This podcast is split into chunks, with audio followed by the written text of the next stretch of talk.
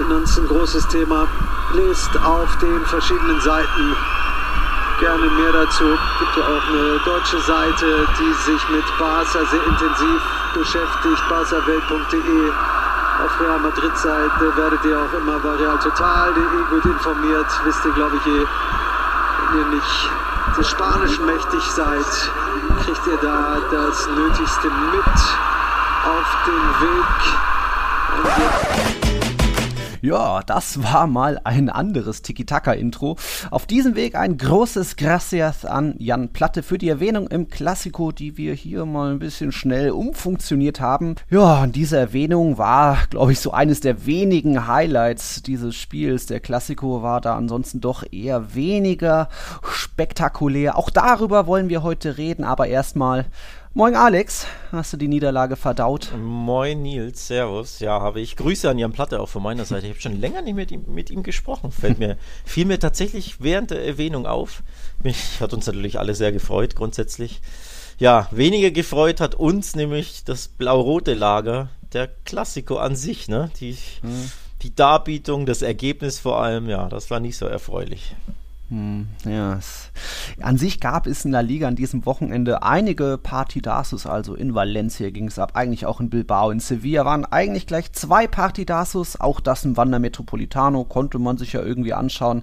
Ja, nur der Klassiko, irgendwie ja, war das sportlich dann doch überschaubar, na, immerhin noch mit positivem Ergebnis für Real Madrid. Wir werden heute über Sevilla und die anderen Partidasus natürlich viel reden, aber eben auch darüber, über ja, den Klassiko, warum vielleicht die große Zeit der Klassikos ein bisschen vorbei ist. Also dass natürlich äh, Ronaldo und Messi wechseln, dass da ein paar Tore fehlen würden in Zukunft, war ja klar. Aber irgendwie hat man so das Gefühl, die ganz große Zeit ist da längst vorbei und da redet man natürlich über die Zeit von mit Guardiola und Mourinho als Trainer. Das war ja auch kaum zu toppen, so intensiv das war und dann kamen Streams, man konnte überhaupt erstmal richtig Klassiko gucken. Davor die Jahre war das ja schwierig und nicht möglich, aber die Spiele nehmen weiter ab und auch das ja. gestern war einfach eher wieder von Real Madrid sachlicher Ergebnisfußball, erfolgreich ja, im ja. Endeffekt, aber kein Spektakel mehr. Nee, ähm, auch wenig überraschend. Also alle mhm. fleißigen Zuhörer, die unsere Vorschau am Donnerstag angehört haben oder vorm Spiel generell, haben ja mitbekommen, dass wir mehr oder weniger genau das erwarten. Also einfach, ne? Nicht mehr auf, also Augenhöhe war es schon, aber die Augenhöhe ist nicht mehr ganz oben, ganz hoch, mhm. sondern einfach, ja, ähm, nicht mehr das beste Niveau, dementsprechend viel weniger Spektakel, viel weniger, irgendwo auch weniger Hitzigkeiten, alles plätschert so vor mhm. sich hin. Und das war auch mein Empfinden vorm, vorm Bildschirm, so von wegen, das könnte jetzt auch ein Heimspiel gegen Levante sein. So, so fühlt sich das an. Also es ist ja die Hochzeit des Klassikers, die Hochzeit dieses Erzrivalen-Duell ist einige Zeit her, denn auch die letzten Klassikos waren ja nicht groß mhm. anders. Ähm, also auch der 3-1-Sieg von Real Madrid ähm, letztes Jahr in der letzten Saison fühlte sich genauso an und auch dieses 2-1 zu Hause das ja auch natürlich umkämpft war, auch irgendwo Augenhöhe und spannend ja. bis zum Schluss, das schon, aber das Niveau ist einfach nicht mehr so groß und auch diese Hitzigkeit ist irgendwie auch nicht mehr drin. Ja klar, Ramos und Pepe sind unter anderem nicht mehr da, die haben immer dafür gesorgt, dass da ein bisschen ne, Stachelei reinkommt. Also es fehlt einfach viel, auch emotional, spielerisch ja. von der Klasse her und ja, das erstaunt daher auch nicht, dass man das bekommt, was man eben erneut bekommen hat. Ja es ist eben auch irgendwo eine neue Ära, die da weiter am Wachsen ist. Allein gestern waren, glaube ich, das erste Mal seit, Achtung, 1956, dass sechs Spieler in den Startformationen standen, die unter 22 waren. Also Gavi, Fati, Eric Garcia, Dest und bei Real waren es dann noch Rodrigo und Vinicius und dann haben noch nicht mal Petri gespielt und so weiter. Da merkt man schon auch, ja, die Zeit von eben auch Dani Alves, Marcelo, Xavi Alonso, Abelor und so weiter, ist da eben längst vorbei und jetzt müssen eben mehr und mehr da die Talente erstmal wieder reinwachsen, auch weil Werde nur auf der Bank erstmal gesessen ja, dass es überhaupt der Klassiko mal auf so einem hohen Niveau war, das ist ja auch äh, nicht, um, es sollte ja nicht unbedingt die Norm sein. Also diese Zeiten mit Ronaldo und Messi, da sind wir vielleicht auch bestimmt sehr verwöhnt, wo auch, wo es dann auch die Zeiten gab, wo ja, Real ja. und Barca regelmäßig Absolut. Champions League gewonnen haben, das Triple anvisiert haben. Also da sind wir auch sehr verwöhnt. Aber ja, man, man hat es auch ein bisschen auf den Tribünen gemerkt. Am Spieltag selbst gab es ja noch Tickets, sowohl, sowohl online als auch in den, äh, wie sagt man, in den Ticketschaltern vom Camp Nou. Am Ende waren es 86.400 222 Zuschauer. Wie viele gehen rein? 99.000 und.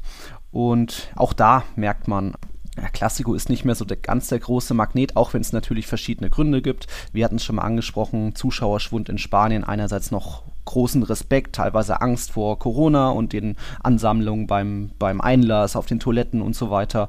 Ähm, hohe Ticketpreise. Gestern gab es noch in den Kategorien, wie war das, 164 bis 249 Euro jede Menge Karten, ähm, wurden gegen günstigere Kategorien 84 bis 129 Euro, die waren natürlich vergriffen, aber auch bei 84 geht's los und dann sitzt man ja wirklich ja, 800 Meter gefühlt vom Spielfeld weg, unter freiem Himmel äh, sollte es regnen.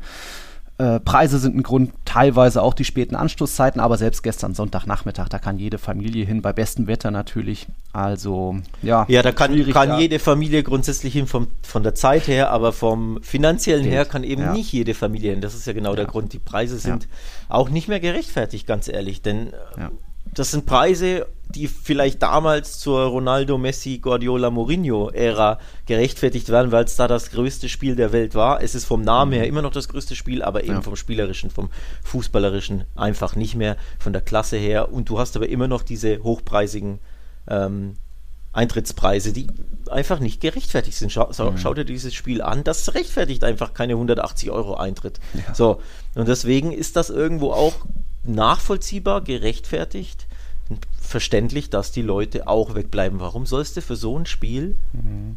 200 Euro im Schnitt zahlen oder 150 ja. oder whatever? Also ist, ich verstehe da jeden, der da auch deswegen nicht hingeht. Es ist einfach unfassbar viel Geld für ein Spiel, das nicht mehr unfassbar gut ist. So. Ja. Ähm, für oh. auch nur einen normalen La Liga-Spieltag. Also wenn es jetzt irgendwie das Pokal-Rückspiel wäre im Halbfinale oder auch Champions League Supercopa, wo es ja vielleicht noch eher um was geht, aber ja, ging eben um drei Punkte und auch das haben ja die Mannschaften gezeigt, da nicht komplett all-in zu gehen, alles reinzuwerfen in die Waagschale.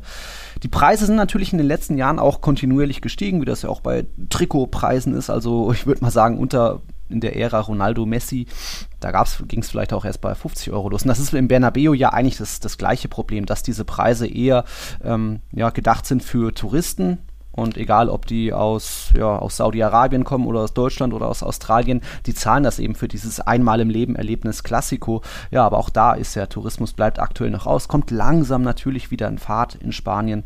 Aber ja, da fehlen eben noch diese, was waren es dann gestern, 14.000 Fans, deswegen noch einige Lücken im Camp Nou. Und wie gesagt, das wäre im Bernabeu sehr ähnlich gewesen von den Preisen her, von Lücken auf der Tribüne.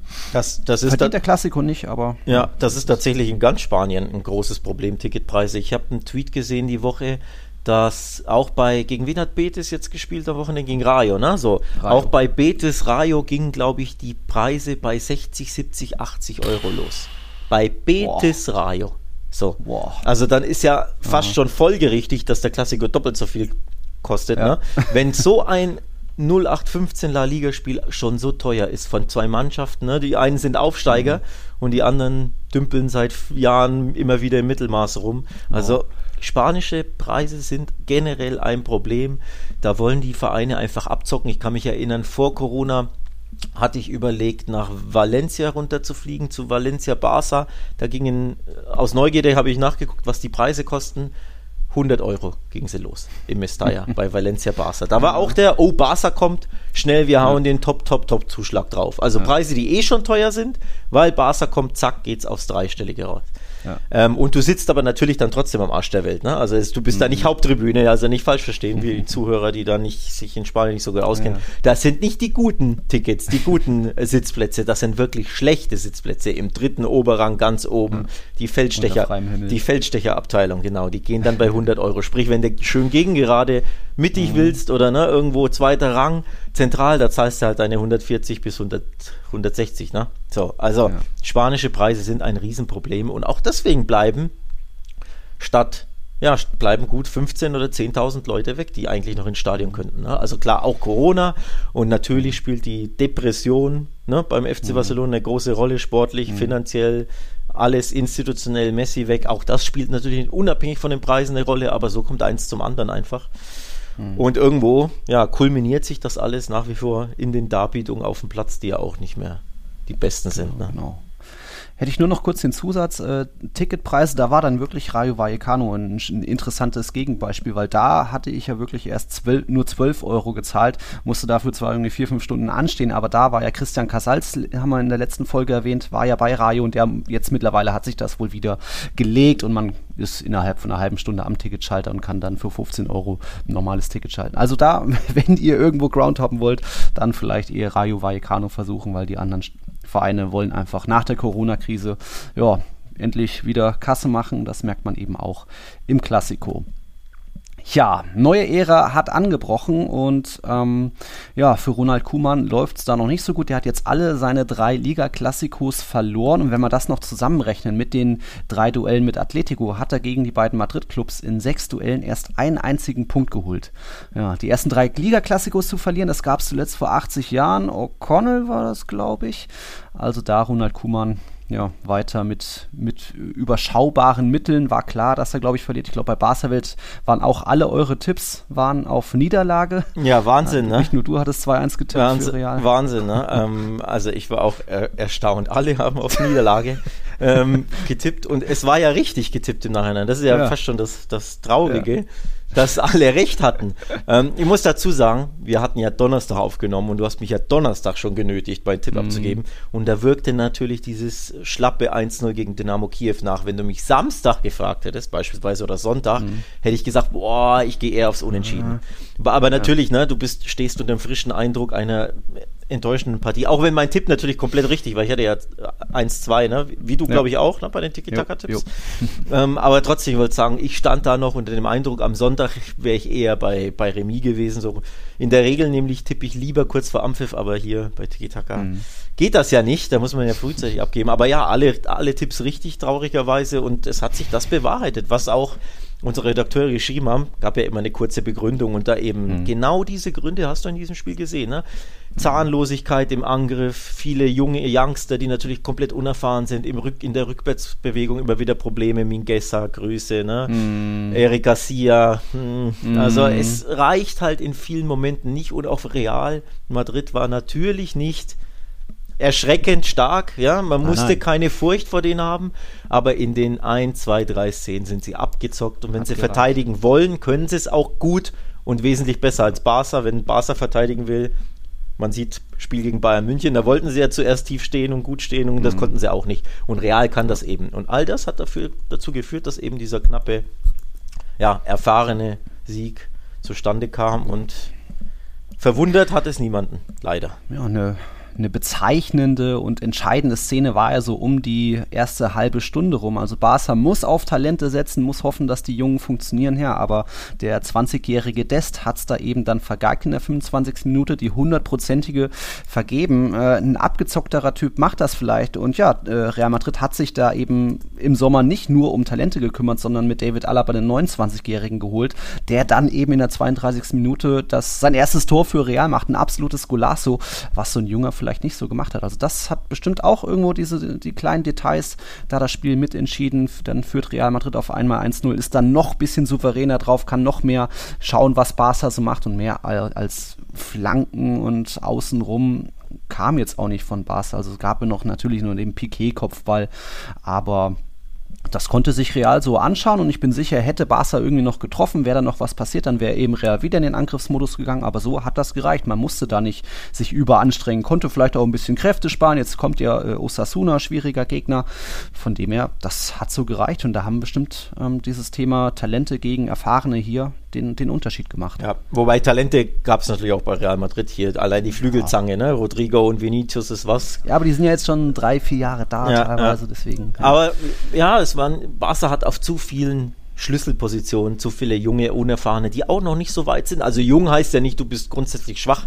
Pedri ist ja das Gegenbeispiel. Der, war, der kam aus der zweiten Liga, ist 18 und war absoluter Stammspieler bei Luis Enrique, bei Barca, Team of the Tournament, EM. Also jung heißt ja nicht mhm. gleich, ne? So, aber in aller Regel zeigt es halt, dir fehlt natürlich was. Und bei Gavi beispielsweise ist es klar, bei Eric Garcia, der hat ja auch nach wie mhm. vor, ich wiederhole es ja immer wieder, der hat ja noch keine, gefühlt keine 30 Pflichtspiele auf dem Buckel weil er ja für Man City ja auch nur ab und zu reinkam. Hm. Und dann ist er ja schon gewechselt. Also sprich, das ist ja im Endeffekt fast schon seine erste Saison so überhaupt. Und wir haben ja. was, acht Spiele gespielt. So, also der, der ist ein Rookie und das siehst du ihm an. Ne? Beim mhm. 1-0 geht er nicht, äh, auch wenn er natürlich im Stich gelassen ist und die Fehler sind weiter vorne. Memphis verliert den Ball mhm. fast schon wie ein Rookie, also so ein Fehler darf ihm auch nicht passieren. Ballverlust, mhm. Migessa geht drauf zaghaft da im Zweikampf, wird vernascht von Vinicius. Im Rückwärtsgang macht er dann die Meter nicht. Dann bleibt Memphis auch noch stehen. Natürlich sieht dann die Abwehr blöd aus, weil sie entblößt ist. Aber Erik Garcia geht trotzdem nicht raus auf Dave, mhm. David Alaba. Lass ihn schießen. Und David Alaba hat eine klasse Schusstechnik. Das weiß jeder, der die Bundesliga verfolgt hat. Scheinbar, die Spanier nicht. Die Spanier scheinbar nicht. Erik Garcia scheinbar nicht. Lässt ihn da schießen. Es war ein Top-Schuss und ja. Wahrscheinlich auch nicht der höchste XG, aber du musst da rausrücken. So hat Erik ja. Garcia nicht gemacht. Also auch da wieder. Er lernt da durchaus diesen Fehlern hoffentlich, aber in dem mhm. Fall nicht gut verhalten. So, auch beim zweiten Tor. Asensio schießt so spitzen Winkel, Eric Garcia schaltet ab, obwohl er zwei, drei ja, Meter Vorsprung genau. hat vor Vasquez. Vor Vasquez und ja. Vasquez, der natürlich auch schneller ist, aber sprintet einfach durch, schaltet schneller, ist da erfahrener, hat mehr den Riecher nach, ja. keine Ahnung, durch acht Jahre Profitum oder was auch immer. Einfach noch wach. Genau, und Eric Garcia einfach schaltet wieder ab. So, es sind Details, Mhm. Und es fällt auf, dass die jungen Unerfahrenen, mit Ausnahme Memphis, diese Fehler noch machen. Ne? Mingessa, Eric Garcia, Dest ist ja auch ein Fehler, ein Fehlschuss allein vom Tor. Ne? Mit mehr Erfahrung schiebst du den locker rein. Luke ja. de Jong zum Beispiel hatte eine ähnliche Chance bei seinem e-, einzigen äh, Saisontor. Gegen wen war es? Levante, glaube ich, war auch genauso allein. Und auch mhm. wenn er nicht der tollste Stürmer ist, den hat er halt eiskalt gemacht, weil er halt erfahren ja. ist und weil er ne, so ruhig bleibt. Ruhig bleibt. Also deswegen, ja, es sind viele Details mit zu vielen Rookies, mit zu vielen jungen Spielern, die teilweise keine 20, 30, 40 Pflichtspiele auf dem mhm. Buckel haben, die ne, unter 20 noch sind. Da darf sich auch leider nicht wundern, wenn du halt in entscheidenden Momenten zu spät kommst, zu langsam schaltest, einen Fehler machst, ja. gleich welcher Art. Ja, das ist das Problem. Du bist im Umbruch und damit musst du auch ehrlich gesagt leben, weil ja, kannst du mhm. ja nicht mehr machen. Also ja, wurde ich auch in der dritten Halbzeit gefragt, von was ich glaube, ob jetzt Kuman entlassen wird und ich glaube weiter nicht dran, weil er hat ja selbst die Erwartungen runtergeschraubt und Laporta hat das ja so gesehen dann hingenommen. Also man wird keine Wunderdinge von äh, Barca jetzt erwarten. Die werden sich schon irgendwie noch oben in der Tabelle äh, festhangeln und zu Hause ihre Punkte holen. Aber in Topspielen, das ist ja jetzt auch nichts Neues unter Kuman, dass man da öfter mal ähm, viele Punkte verliert. Das ist eben so. Man, man hat immer noch viele Verletzte und ja, Fatih vielleicht auch noch immer nicht bei 100 Prozent. Man muss eben mit dem arbeiten, was man hat. Und ein anderer Trainer, weiß nicht, ob der so viel aus Garcia, aus Mingesa noch rausholen könnte. Also es ist einfach eine schwierige Situation und deswegen glaube ich, wird Kuman da weiterhalten. Außer natürlich, es gibt jetzt mal vier Niederlagen hintereinander oder so. Was glaubst du? Ja, also jetzt vor Rayo wird er nicht entlassen. Noch aktuell ähm, ist da die Stimmung nicht so. Bei den Fans vielleicht schon. Da gab es mm. ja mhm. unschöne Szenen nach dem ja. Spiel, ne, wo da sein Auto aufgehalten wurde und genau. Kuman Fuera, glaube ich, haben sie geschrien und so. Das ist ja. unwürdig und auch ja, ja, traurig irgendwo. Das sollte nicht pass äh, passieren. Das solltest du nicht machen. Das ist einfach respektlos. Selbst wenn du noch so unzufrieden mm. bist mit, mit dem Coach. Er ist A immer noch eine Vereinslegende und B macht man das nicht. Man pfeift, ja. genauso wie man seine eigenen Spieler nicht auspfeift, egal ob es jetzt im Reallager mit Bale seit vielen Jahren ist oder bei Barca mhm. war es ja bei der Gamper-Trophäe um Titi, der ausgepfiffen wurde, oder jetzt eben mhm. ne, Kuman, diese Szenen, das macht man nicht. Das schadet dem Verein, das schadet deinen Spielern, deinen ne, Verantwortlichen, das macht man nicht. Ähm, Grundsätzlich kann ich natürlich trotzdem verstehen, dass alle unzufrieden sind, weil er ist mhm. kein sonderlich guter Trainer, ähnlich wie bei mhm. Manchester United mit Ole Gunnar Solskjaer. Du, ein, ein, großer Verein hat Probleme, auch auf der Trainerposition. So, also auch das ist ein Grund, warum du ne, nicht gut mhm. abschneidest. Nicht der einzige, es gibt viele Gründe, aber es ist einer davon. Ich glaube nicht, dass sich das jetzt was tut. Dafür war die Leistung zu, ja gut kann man nicht sagen, aber zu okay. Also mhm. Barca hat ja trotzdem alles versucht und alles getan ja. und die Einstellung stimmte vor allem. Ich fand ja. die erste Halbzeit bis zum 0-1 ja ziemlich gut von Barca. Ja. Ähm, also die, diese Anfangs 20 Minuten oder whatever. Ähm, viel mehr geht da leider nicht, auch wegen Kuman, aber viel mhm. mehr kannst du ja nicht machen. Also es war kein sich abschlachten lassen, es war kein, es fehlt an Motivation, es fehlt an Einstellung. Nee, die Mannschaft kann viel mehr leider nicht, aktuell aus verschiedenen ja. Gründen. Ne? Auch weil der Trainer nicht der Beste ist taktisch und auch weil der ja, Spielermaterial. Keinen Plan B mitgibt, keinen Plan Ja, C der Plan B ist halt, ich hau jetzt Luke de Jong rein ja, und flanke auf den blind.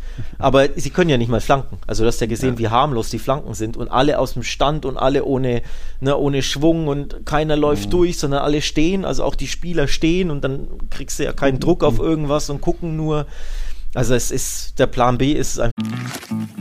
Werbung Okay, ich glaube, kaum eine Beschwerde hört man zurzeit so oft wie es ist so schwer, neue Mitarbeitende zu finden. Und das kann ja auch wirklich mühselig sein, ne? sich da stundenlang durch die verschiedenen Jobseiten zu klicken, auf der Suche nach den passenden Kandidatinnen oder dem passenden Kandidaten. Aber das muss es gar nicht, denn mit Indeed geht es Ganz einfach, finden Sie schnell und gezielt die passenden Mitarbeitenden mit leistungsstarken Tools auf Indeed.com. Indeed hilft Ihnen, Bewerbungsgespräche einfach zu planen und mit Videointerviews zu führen. Alles an einem Ort. Sichern Sie sich jetzt 75 Euro Startguthaben für Ihre Premium-Stellenanzeige auf Indeed.com slash live24. Es gelten die AGB. Werbung Ende einfach traurig, weil schwach und du hast auch nach wie vor den falschen Spieler dafür mhm. geholt, weil er ist ja trotzdem nicht mal ein guter Kopfballspieler, wie er häufig gezeigt hat. Also der Plan B ist ja traurig. Aber ja, um zu Kuman zu kommen, jetzt wird sich nichts tun, wenn der aber bei Rayo verlieren sollte. Und ganz ehrlich, Rayo, ne? Ja, alle vier Heimspiele gewonnen. Wird richtig, richtig unbequem. Ja. Ich tippe jetzt heute noch nicht, ich warte noch ein bisschen ab, aber ich fürchte, der Tipp ist nicht unbedingt positiv, den ich dann abgeben mhm. werde. Spoiler.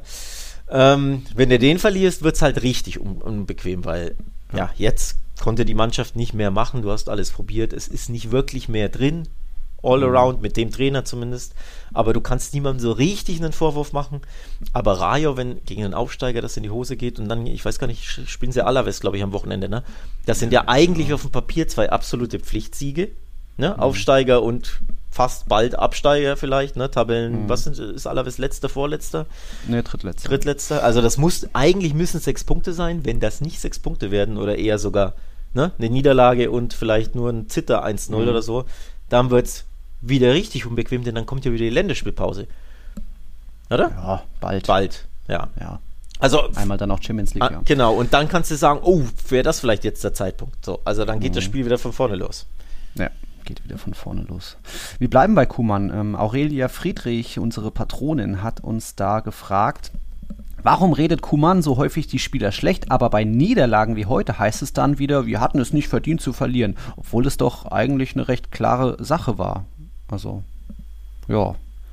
Ja, was, was will man dann sagen? Also grundsätzlich fand ich seine, seine Analyse schon ziemlich spot on. Er hat beispielsweise gesagt, Details haben den großen Einfluss auf das Ergebnis. Ein großer Unterschied, ob du 1-0 führst oder 1-0 zurückliegst. Und das stimmt ja einfach. Wenn das dieses Ding macht, geht das Spiel vielleicht ganz anders aus. Zumindest ist die Herangehensweise eine andere, weil dann kann Real nicht mehr abwarten und mauern und ne, mhm. kontern, sondern dann führst du 1-0. Also natürlich machen Details einen Unterschied, da ist er spot on. Grundsätzlich fand ich auch, ähm, gibt ja seine PK komplett auf barcelona.de, wer die Stimmen noch nicht gelesen hat oder noch lesen möchte, ähm, gehe ich mit vielen d'accord. Grundsätzlich fällt es natürlich auf, dass er immer versucht, die Leistung, ja, ich weiß nicht, ob schön zu reden, aber zumindest er wählt oft positive Worte oftmals finde ich, hat er recht. Manchmal ist es zu sehr Sugarcoating und wenn er sich beispielsweise auf mhm. irgendwelche Elfmeter beruft oder so, ne, Schiedsrichter Schelter bin ich mhm. nicht immer so der Fan von. Und oftmals lobt er sie zu sehr, immer wieder dieses, ja, die Leistung hat gestimmt, ich kann der Mannschaft keinen Vorwurf machen. Ja, wenn du das immer wieder wiederholst, ist das auch irgendwo traurig, ne, weil du ja, sagst, mhm. ja, wir sind nicht besser, sie haben alles versucht, wir sind halt so schwach. Ja, auch scheiße, ne? wenn du das immer sagen mhm. musst. Also, ja, Spieler schlecht reden, weiß ich, hat er das in dem Spiel gemacht? Glaube ich nicht, ne? Ähm ja, ist ja eher, glaube ich, sonst so, wenn mal Ricky Putsch kritisiert wird oder Mingesa oder so, dass er da gerne mal einen raushaut. Ja, aber in dem Fall hat er es jetzt, glaube ich, gar nicht. Also ich meine nicht, dass er jetzt irgendjemanden. Ne, gestern war gefühlt eher positiv. Gestern war positiv. Verdient, aber ansonsten ja. meckerte er halt eher das, glaube ich. Ja, er ist halt immer sehr ehrlich, ne? Also äh, zu ehrlich. ja. Also wenn er hier Nico Gonzalez da sagt, wow, das ist ein klarer Fehler, es ist natürlich die Wahrheit.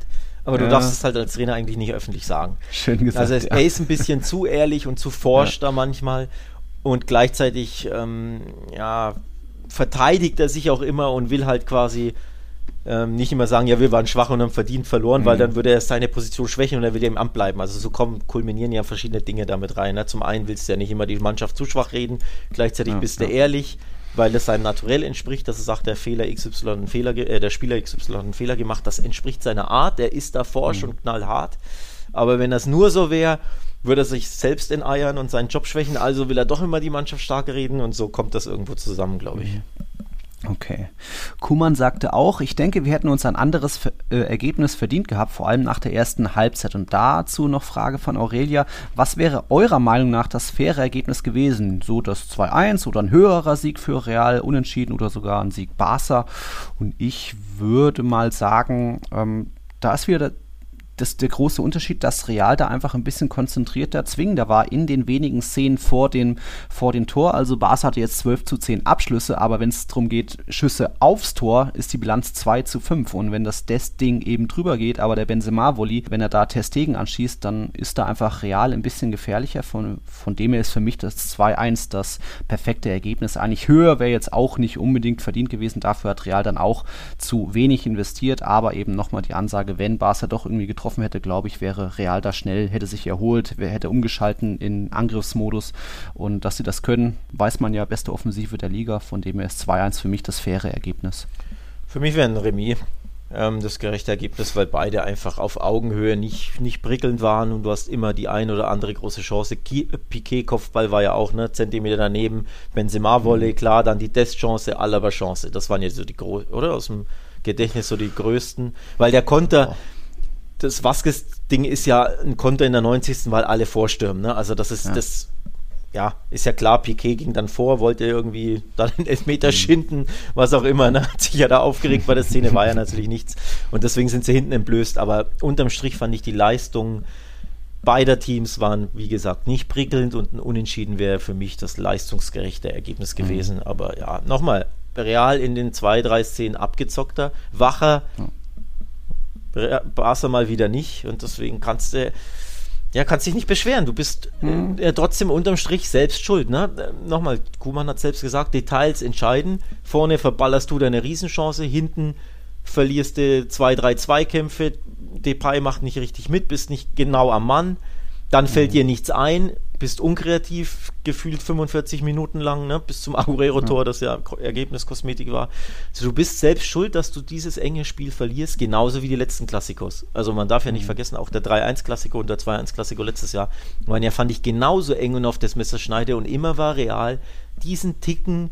abgezockter, kühler, ne, auch Glück natürlich mit dem Lattenschuss von Iliak schon Genau, genau. Aber, aber auch da, ne, die Details machen den Unterschied. Ja. Klar, Lattenschuss kannst du niemandem Vorwurf machen, das ist ja. nur Pech, aber in der Abwehr pennst du halt das eine Mal mehr ja. und ne, vorne verballerst du das eine Mal mehr, wie jetzt mhm. bei Dest und deswegen verlierst du so Augenhöhe-Duelle knapp mit ja. 2 zu 1. So, übrigens ist, ähm, habe ich äh, eine Statistik für dich, 2 zu 1 für Real Madrid ist jetzt das häufigste Klassiker-Ergebnis aller Zeiten, habe ich gelesen. Ist ja auch irgendwo uh. bezeichnend, ne? Ein bisschen. Ja, ne, von den äh, 99 Siegen von Real in Klassikos oh, bestimmt schon 40, 50 Mal, weil Real vielleicht auch nicht immer gleich aufs nächste Tor geht. So Barca hat da ja schon mehr Torschützenfeste, Kanter-Siege gefeiert im Klassiko, 6-2, 5-1 und so weiter. Da ist Real vielleicht auch ein bisschen immer zu sehr im, oh, wir, ne, wir bringen die Führung jetzt über die Zeit, wir überanstrengen uns jetzt nicht. Hm, ja. Ich hätte noch ein kurzes Thema, was wir, glaube ich, schnell abarbeiten. Die Elfmeterszene, vermeintliche natürlich, gegen Vinicius Junior, wo er da in Sandwich ein bisschen gerät zwischen Eric Garcia und Mingesa. Aber Eric Garcia zieht so dieses Stellbein zurück, macht sich dann schmal und klein und auch von Mingesa war halt noch ein bisschen so der Arm dran. Äh, zu wenig für mich. Ich glaube schon einer von zehn Elfmetern, äh, Schiedsrichtern in der Hektik des Spiels entscheidet er dafür, aber ich glaube, das war so alles in Ordnung, dass da nichts gegeben wurde, oder? Ja, habe ich auch so gesehen, wobei ich äh, getweetet habe, dass Mingessa da Glück hat, weil in Realgeschwindigkeit äh, bietet da halt den Schiedsrichter den Pfiff an, sage ich mal, und es sieht mhm. in Realgeschwindigkeit schon ein bisschen, ja, was weiß ich nicht, ob krass aus, aber elf, bisschen elfmetrig so dachte mir schon, oh, dem pfeift er jetzt. Vor allem, weil die mhm. spanischen Schiedsrichter sowas ja gerne pfeifen. Ne? Minimaler Soft, Kontakt, softer ja. Elfmeter und dann würde ihn der War auch nicht zurücknehmen. Ähm, dementsprechend, ja, dachte ich mir auch, Mingessa darf da gar nicht mehr hingehen, weil du bist hinterm Spieler und jeder weiß, Vinicius sucht den Kontakt und lässt sich da gern kreuzt. Gern, kreuzt gern und lässt sich gern fallen. Also ja. macht Mingessa da den ersten Fehler, da etwas anzubieten. So, glücklicherweise mhm oder auch richtigerweise Schiri nicht gepfiffen, aber ich hätte ihm keinen Vorwurf gemacht, wenn er in Realgeschwindigkeit pfeift, weil Vinicius da auch einfach das immer wieder gut verkauft, muss man auch dazu sagen. Mhm. Also ja, kein Elfmeter für mich, vor allem in der Zeitlupe hast du gesehen, das ist viel zu wenig, aber in Realgeschwindigkeit hätte ich dem Schiri keinen Vorwurf machen können. Ja. Weil der Hauptfehler liegt mal wieder bei äh, Mingessa, der sich da jetzt nicht komplett falsch verhält, aber einfach unnötig da ihm nochmal den Kontakt mitgibt. So. Äh, übrigens Nachtrag zum äh, gerechten Ergebnis. XG habe ich jetzt nachgeschaut. 1,60 zu 1,64. Also 1,60 Barca zu 1,64 uh. war es XG. Also die Expected Goals. Also enger kann ein Spiel nicht sein. Deswegen ja, unentschieden für mich nochmal das gerechtere Ergebnis. Aber kann man machen nichts, wenn du zwei, dreimal einfach pennst. Bist du selbst schuld, nix. ne? Ja. Ein Thema hätte ich noch zum Klassiko, das ist Real Madrids neuer Abwehrchef. Macht Sergio Ramos mehr und mehr vergessen. Jetzt trifft er sogar ausgerechnet im Klassiko, also da starke Aktion von David Alaba, die jetzt ein Sergio Ramos so jetzt auch nicht unbedingt so zu Ende geführt hätte. Er war ja absolutes Kopfballmonster und Freistoßmonster natürlich.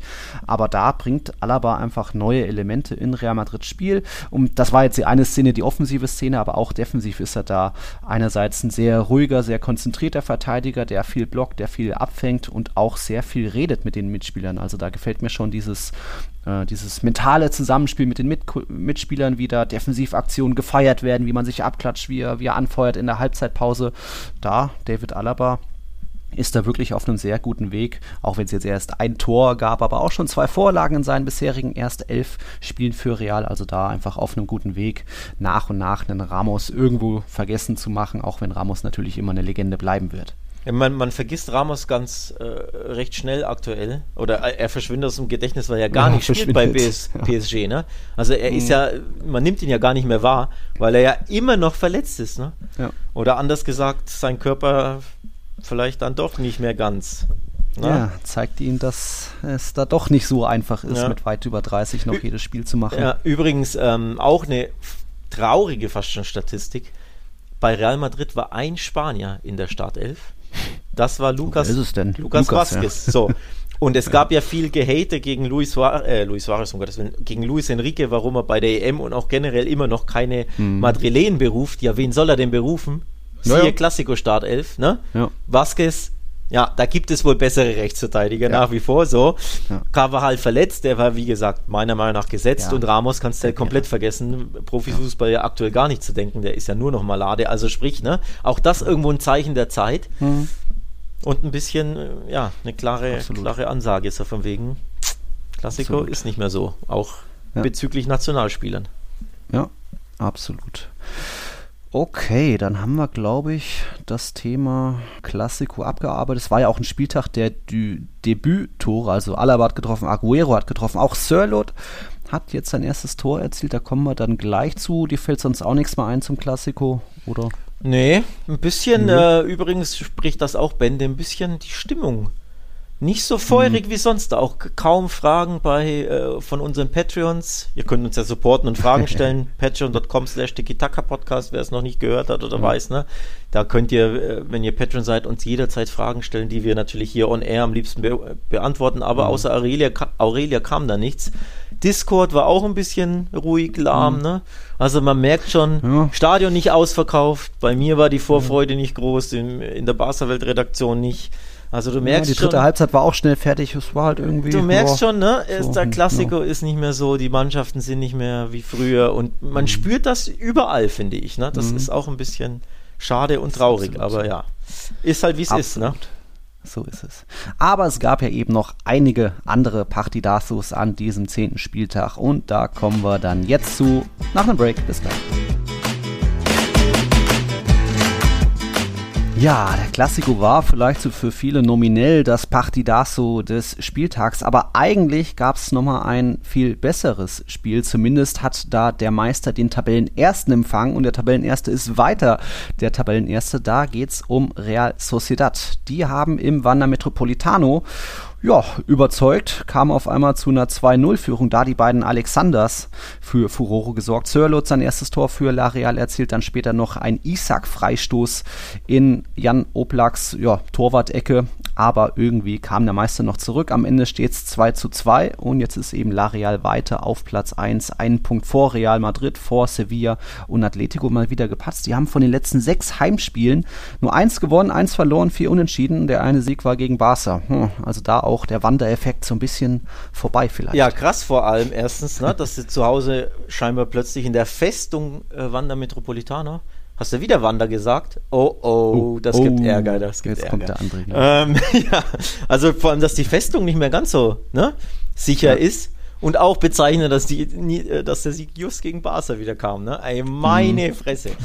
naja, ähm, ich glaube tatsächlich, Nils, wir müssen uns ein bisschen bei, oder frage ich dich, müssen wir uns bei Real Sociedad äh, entschuldigen?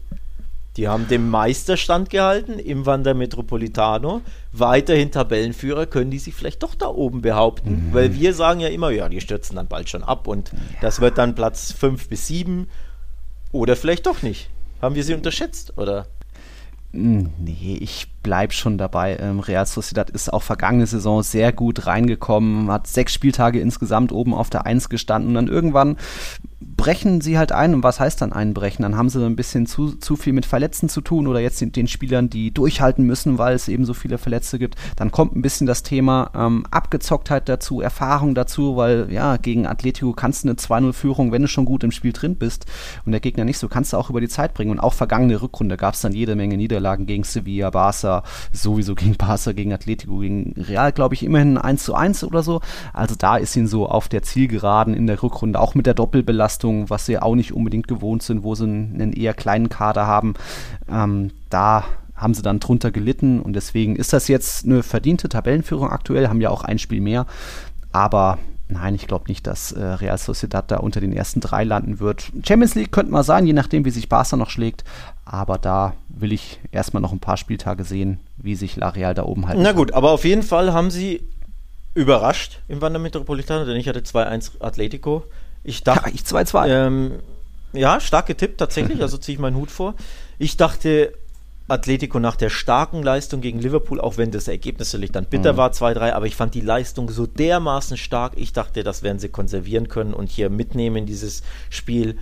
Und Real Sociedad eben genau gegen Atletico zuletzt nicht gut ausgesehen. Deswegen dachte ich, auswärts im Wander Metropolitano, da gibt es jetzt die Pleite und jetzt wird das mhm. schief gehen. Aber Ne? Gutes Spiel ja. von Real Sociedad, mal wieder nicht ganz so prickelnd von Atletico. Man muss natürlich auch dazu sagen, wenn du nach sechs Minuten schon hinter bist, äh, hinten liegst, ändert das das ganze Spiel.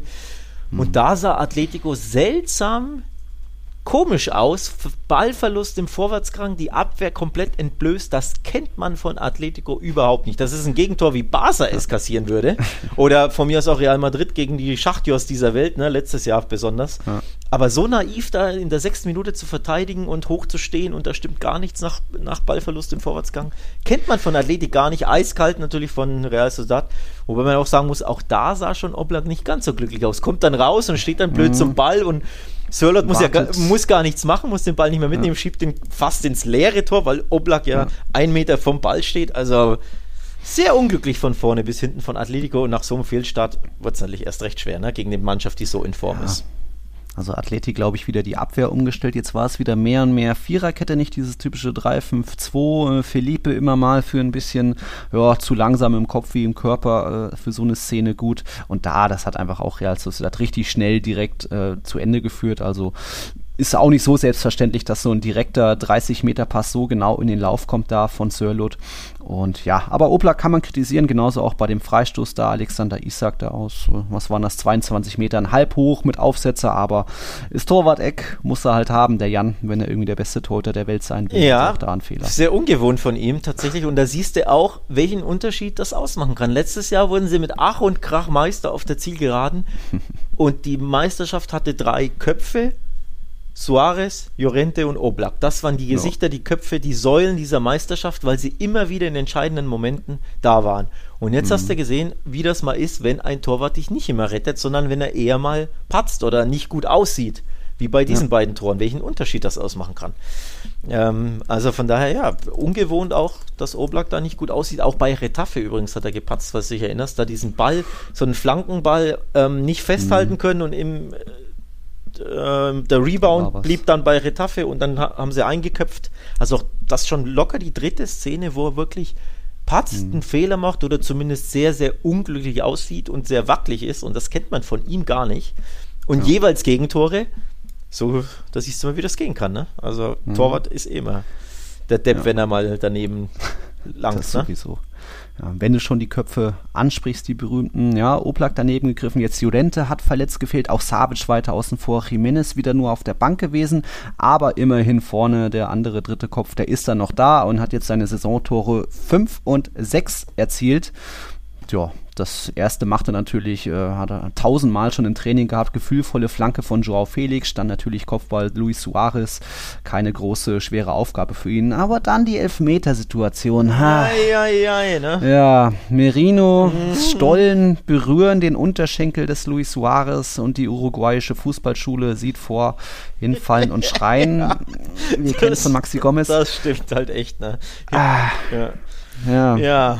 Schon wieder soft, aber Kontakt war halt da. Also. Ja, es, hm. es ist halt. Also bei der Zone auch in Realgeschwindigkeit. Der Kommentator, ich weiß leider nicht, wer es war, hat auch mhm. gesagt, ja, das ist ja gar nichts hier aufstehen, lächerlich, was er da macht, so ne, ungefähr. Mhm. Und auch ich habe da gar nichts erkannt in Realgeschwindigkeit. Denkst du, auch, versucht halt wieder irgendwas, wie sie es halt machen, die Südamerikaner generell. Ne? Also da gibt es ja weiter andere Spieler, die ähnliches tun.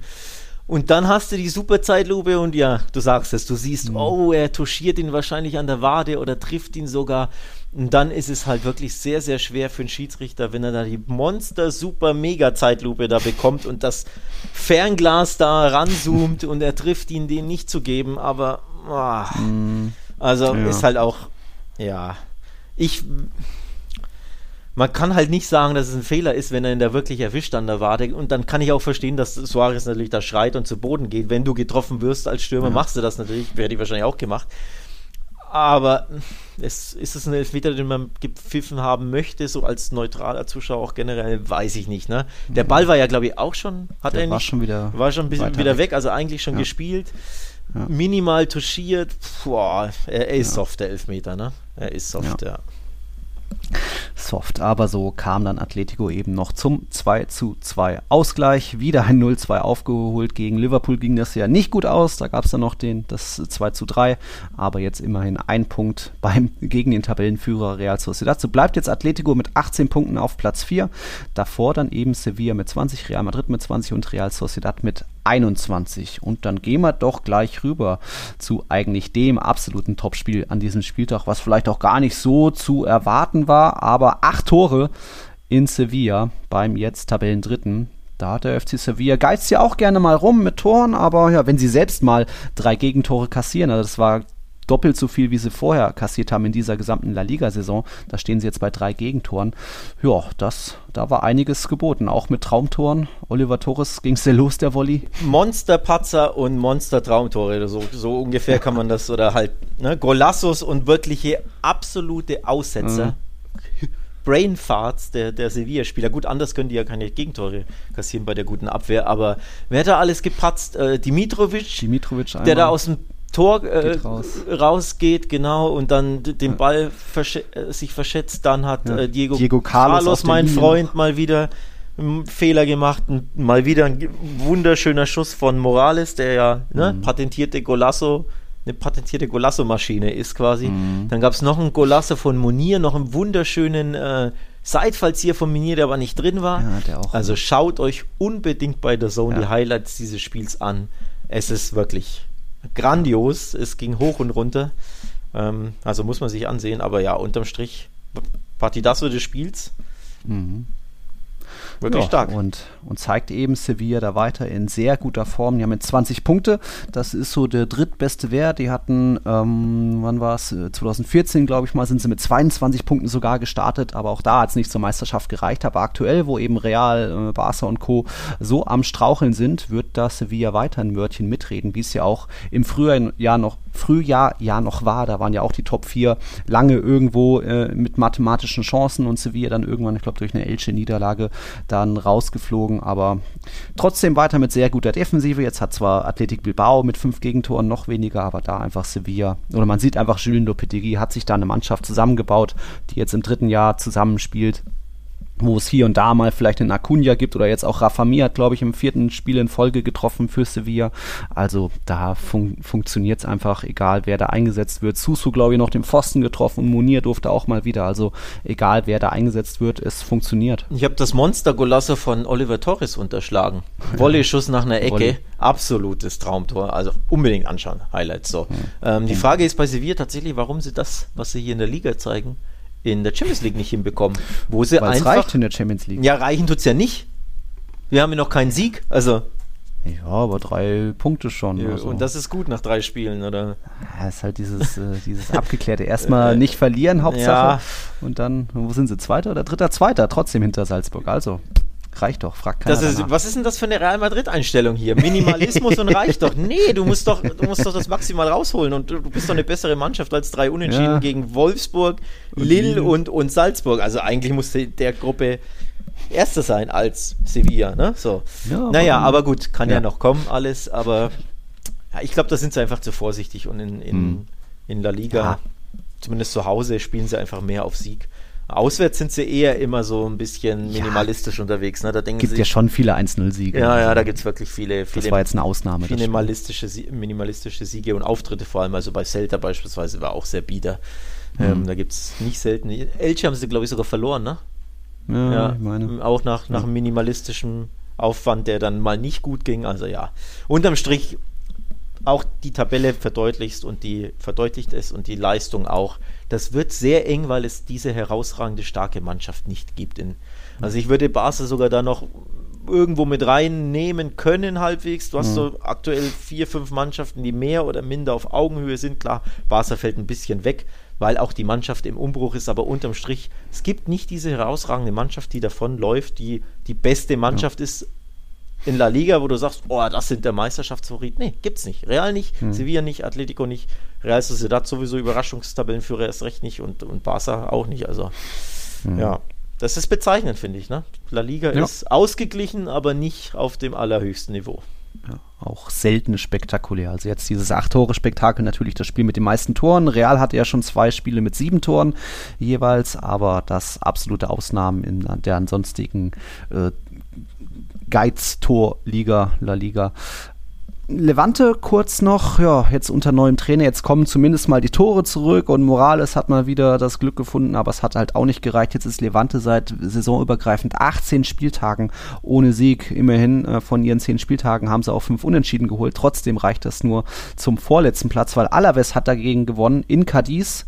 2-0 gewonnen, da auch zwei kleine Geschenke für Joselu, der da Doppelpack erzielt hat und jetzt Alaves nur noch ein Punkt hinter Cadiz und Cadiz hat mir auch schon gesagt, ah, das könnte auch schwierige Saison werden. Letztes Jahr noch überrascht als Aufsteiger, den noch nicht viel, viele kannten und dann eben gegen Real und Barca wichtige Punkte geholt. Und das System ist halt mittlerweile mehr und mehr entschlüsselt, ihre passive, defensive Spielweise. Und wenn sogar Alaves in Cadiz gewinnt, hat das, glaube ich, auch schon einiges zu bedeuten. Ja, und äh, der Druck steigt so auf heute Abend auf Retafe und auf Celta. Kleines mhm. Krisenduell. ähm, Retafe jetzt fünf Punkte Rückstand auf Nicht-Abstiegsplatz. Das ist tatsächlich schon oh. ein bisschen happig nach neun Spielen. Und ja. heute Abend gegen Celta, das ist ein Must-Win-Game eigentlich für Retafe. Ne? Celta absolut mhm. schwach drauf, auch wirklich erneut monster enttäuschend gestartet. Der musste mhm. jetzt mit neuem Coach, da müssen jetzt eigentlich drei Punkte her, sonst sieht das nicht ganz so prickelnd aus, ne? nachdem hier Alavista seine drei Punkte geholt hat. Ja. Bin ich gespannt. Also, genau. weiß jetzt nicht, ob das das Schlagerspiel überhaupt wird da heute Abend. Ja, ich glaube, ich habe da auch wieder nur irgendwie 1-1 getippt. Na, immerhin erwarte ich Tore, aber ja, es gab noch einige andere Tore in Bilbao, sind mal zwei gefallen. Da hat, ähm, haben die Löwen vor fast vollem Haus des San Mames der absoluten Faktor gewesen beim 2-1-Sieg über Villarreal. Ja, hat man da den Champions League-Teilnehmer geschlagen und Villarreal so okay, dass auch in der Champions League läuft, in der Liga jetzt weiter nur Platz 13. Man hat ja sogar noch einen Elfmeter vergeben, also zwei Elfmeter bekommen, einen reingemacht, einen vergeben.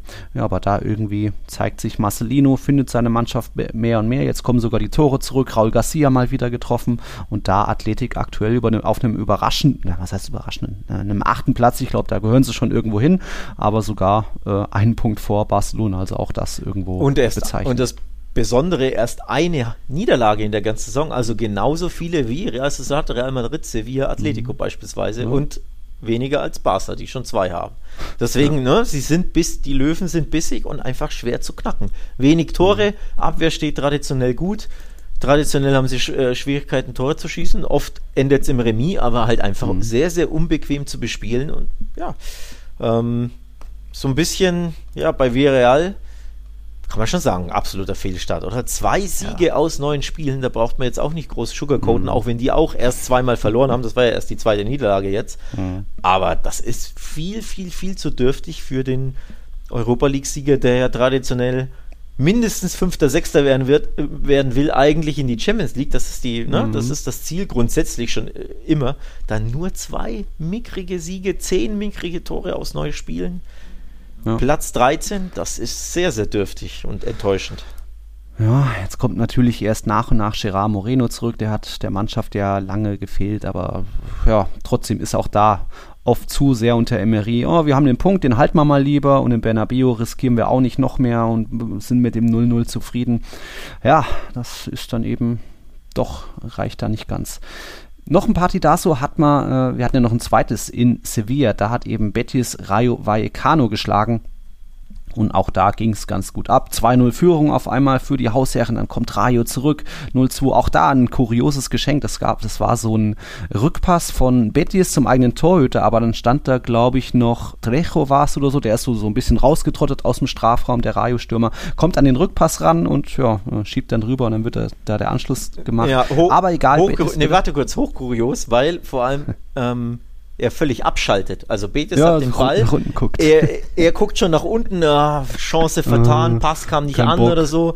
Und schaut nach unten und wird dann überrascht, als der Ball ein Meter vor ihm ist. Eine Rückpass vom Betis-Spieler zum eigenen Torhüter und er steht genau vom Torhüter schaut schon gar nicht wirklich hin und ist dann überrascht, dass plötzlich der Ball vor seinen Füßen liegt, dreht sich dann, spielt ab und dann äh, ein Tap in Tor. Mhm. Also absoluter Monsterpatzer, aber irgendwo auch witzig und kurios. Also kann man sich auch, sollte man sich auch nochmal anschauen, vor allem weil es ja auch ein kleines Partidasso war. Mhm. 3 zu 2 für Betis.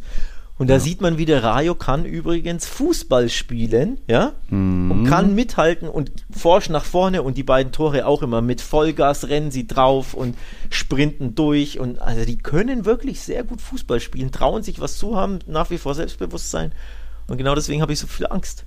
Denn nächster ja. Gegner, FC Barcelona Mittwoch. eben, Mittwoch, bei Rayo mhm. in Vallecas Uiuiui, also eine Mannschaft, die sich was zutraut, die stürmt, die Vollgas gibt, ja. das könnte ein sehr, sehr unbequemer, unangenehmer Gegner sein für den ja. äh, aktuell sehr ledierten, taumeligen FC Barcelona. Ja, wir können es nur immer wiederholen. Vier Heimspiele von Rayo, vier Siege. Und wenn man dann noch irgendwie einen Falcao auf der Bank hat, äh, ja, weiß ich auch noch nicht, ob ich da, was ich da tippe am Mittwoch. Das wird auf jeden Fall spannend. Aber über Betis müssen wir auch reden. Wir hatten ja schon gesagt, äh, Manuel Pellegrini äh, hat die Abwehr da im letzten Jahr mehr und mehr in den Griff bekommen. Es gibt schon immer, das heißt nicht, dass es keine Gegentore gibt, aber die Mannschaft erzielt halt auch mehr Treffer. Fekir in Topform, auch Kanal ist weiter gut. Jetzt hat man nicht nur äh, Borja Iglesias als guten Mittelstürmer, jetzt Willian José José hat jetzt ähm, das 3-2 dann eben beschert, sehr wichtig. Und diese 18 Punkte, bedeuten jetzt den zweitbesten Saisonstart in diesem Jahrtausend. Es gab mal noch 2012, dort hatte man dann 19 Punkte nach eben 10 Spieltagen, aber auch da. Betis hatte ich glaube ich schon auf Platz 5 getippt in meiner Abschlusstabelle und da stehen sie aktuell da eben auf Europakurs. Die werden schon auch noch einige Problemchen bekommen und haben, aber irgendwie Pellegrini ja, hat die Mannschaft da ganz gut in, im Griff. So, und dann bleibt eigentlich nur noch ein Spiel, auch kleines Party da so, denn dort wurde auch ein 0 zu 2 auf, aufgeholt.